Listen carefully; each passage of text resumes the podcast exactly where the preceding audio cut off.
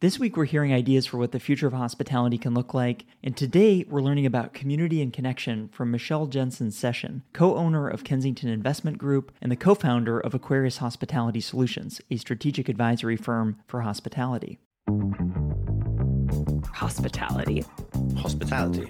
Hospitality. Hospitality brings people together. This is Hospitality Daily, the show that helps you stay informed and inspired each day by the most interesting people in hospitality.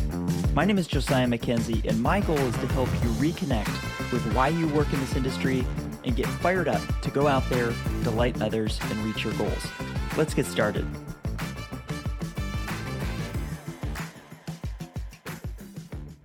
I think coming out of COVID, we all really craved connection. And COVID was this moment where we got to pause and think about what's really important in our lives. And a lot of people are rebuilding their lives post COVID in a new way. And one of the things that I've been thinking a lot about, and you and I have talked about, is this idea of community and building community and finding people who are on the same page you, as you. In hospitality, you know, it's an older industry. And then you've got people who are innovative and want to think about things in a different way. And when those two groups collide, it's not always pretty. And so someone who's innovative really is looking for other people that they can bounce those ideas off of and feel seen, not think that they're crazy or too dreamy or off the wall. And so, Josiah, I know you're working on launching this new community, which I am really excited to be a part of. And I'm honored that I'm included in this mix. The other project that just came up this week, actually, since you and I talked, was I started talking to women in the Bay Area. I live in Alameda and I'm surrounded by really amazing working professional women. And we were talking about the fact that there's not a great community for professional working women outside of some very specific ones that are harder to join. So, for example, Chief is really big here in the Bay and it's pretty expensive. You have to apply, it's C suite only. And then there are other you know, Crew is really big for real estate and ULI is huge for all kinds of land development. But in terms of supporting women in a professional network, regardless of the industry, that's something that I've really been looking for myself coming out of COVID that doesn't exist. So I'm starting to work with other women to build out women of any industry, making it more accessible, more inclusive, and just coming together to support each other, to bounce ideas. It's finding your people. It's about connection. And I'm really into diversity of thought. I'm really into interdisciplinary overlap and bringing together these different perspectives to talk about big issues. And I'm really hoping that in both of these platforms that I'm focusing on for this last quarter of the year, that's where I'm going to be spending a lot of my time. I feel a lot of people talk about community and they want the benefits of it. They don't necessarily put in the work and the effort and the intention to make it happen. And getting to know you, I think one of the things that I see that you do that others don't do is with all the things you have going on, you intentionally carve out time out of your each uh, out of each day to connect with others, to learn with others, to figure out how you can be helpful. And you shared with me some of the conversations that you've had that have been very impactful. But I'd love for, if you could talk a little bit more to what you think you do differently to go beyond just the notion of community to make it a part of your daily and weekly rhythm? And then kind of what the results of that have been. Coming into 2023, I was launching a new business, something I had never done before. And I started networking again in a very intentional way for a business. And there's a couple of things that I saw that were really effective in building relationships that mattered. And I've heard other people talk about this. Melissa Mayer talks about this, and she and I have had many conversations on this. When you show up, you can't come off as a used car salesman, right? It's never fun to talk to someone who's only interested in what's in it for them. There's this thing about connection where when you are genuine and authentic, and it's sometimes vulnerable, it builds connection in a very powerful way. So that's first of all is just being authentic, being who you are and being a little bit open about what's important to you, what you're thinking about. It's getting into these deeper conversations than just, I'm so and so, I work here, I live in LA, or whatever, right? I went to school here.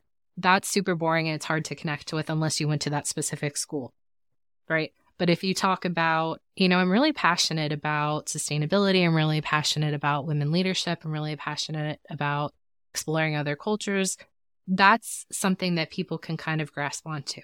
That's step one is showing up authentically, openly, whatever. The second part of this, though, is the follow through. And this is where I think a lot of people drop the ball is you may have this one conversation and then it ends there. And so what happens after the conference? What happens after the network mixer? Right?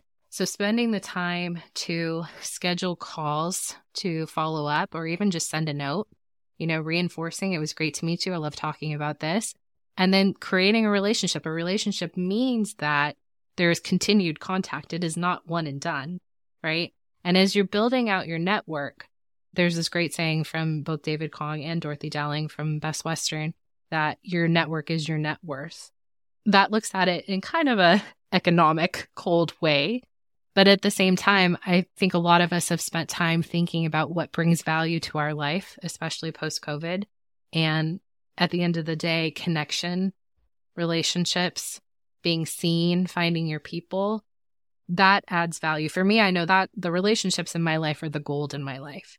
And the more that I pour into different kinds of conversations, relationships, networking, the more that comes from it is what you put in, what you get out, right? So if you can show up in a consistent way where you are reliable, you are authentic, people work with people that they like.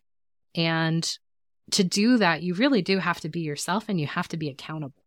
It's super helpful. And I appreciate you breaking that down because I think, I don't know if you've experienced this, but I felt sometimes it's very hard to know exactly what opportunities are going to open up. But it does feel by getting to know good people, having building these strong relationships, wherever life takes us, I feel like that's kind of like the one sure thing that you can count on, right? Because who knows where innovation is going to go or technology is going to go or where opportunities will open up.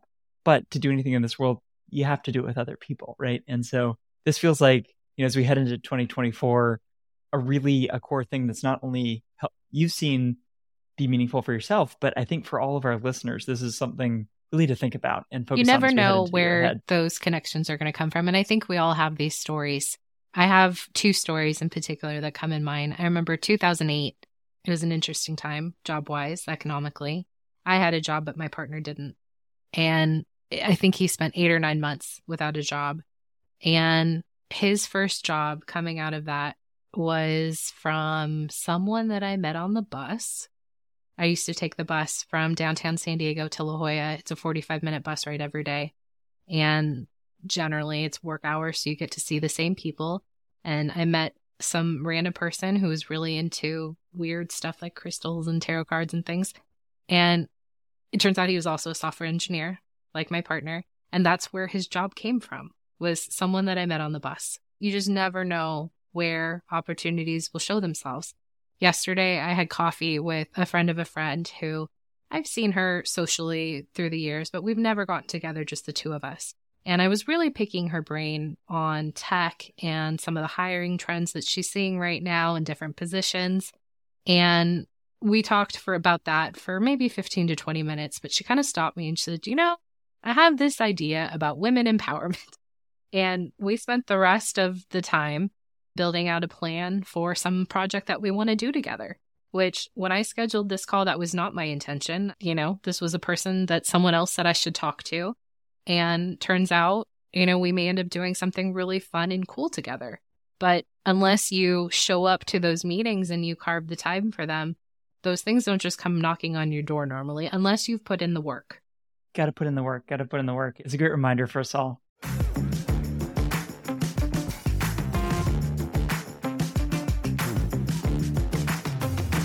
Before we go, I want to let you know about a few more things. First, if you haven't done so already, subscribe to this podcast on Apple Podcasts, Spotify, or your favorite app to stay inspired each day by actionable insights from the most interesting people in hospitality.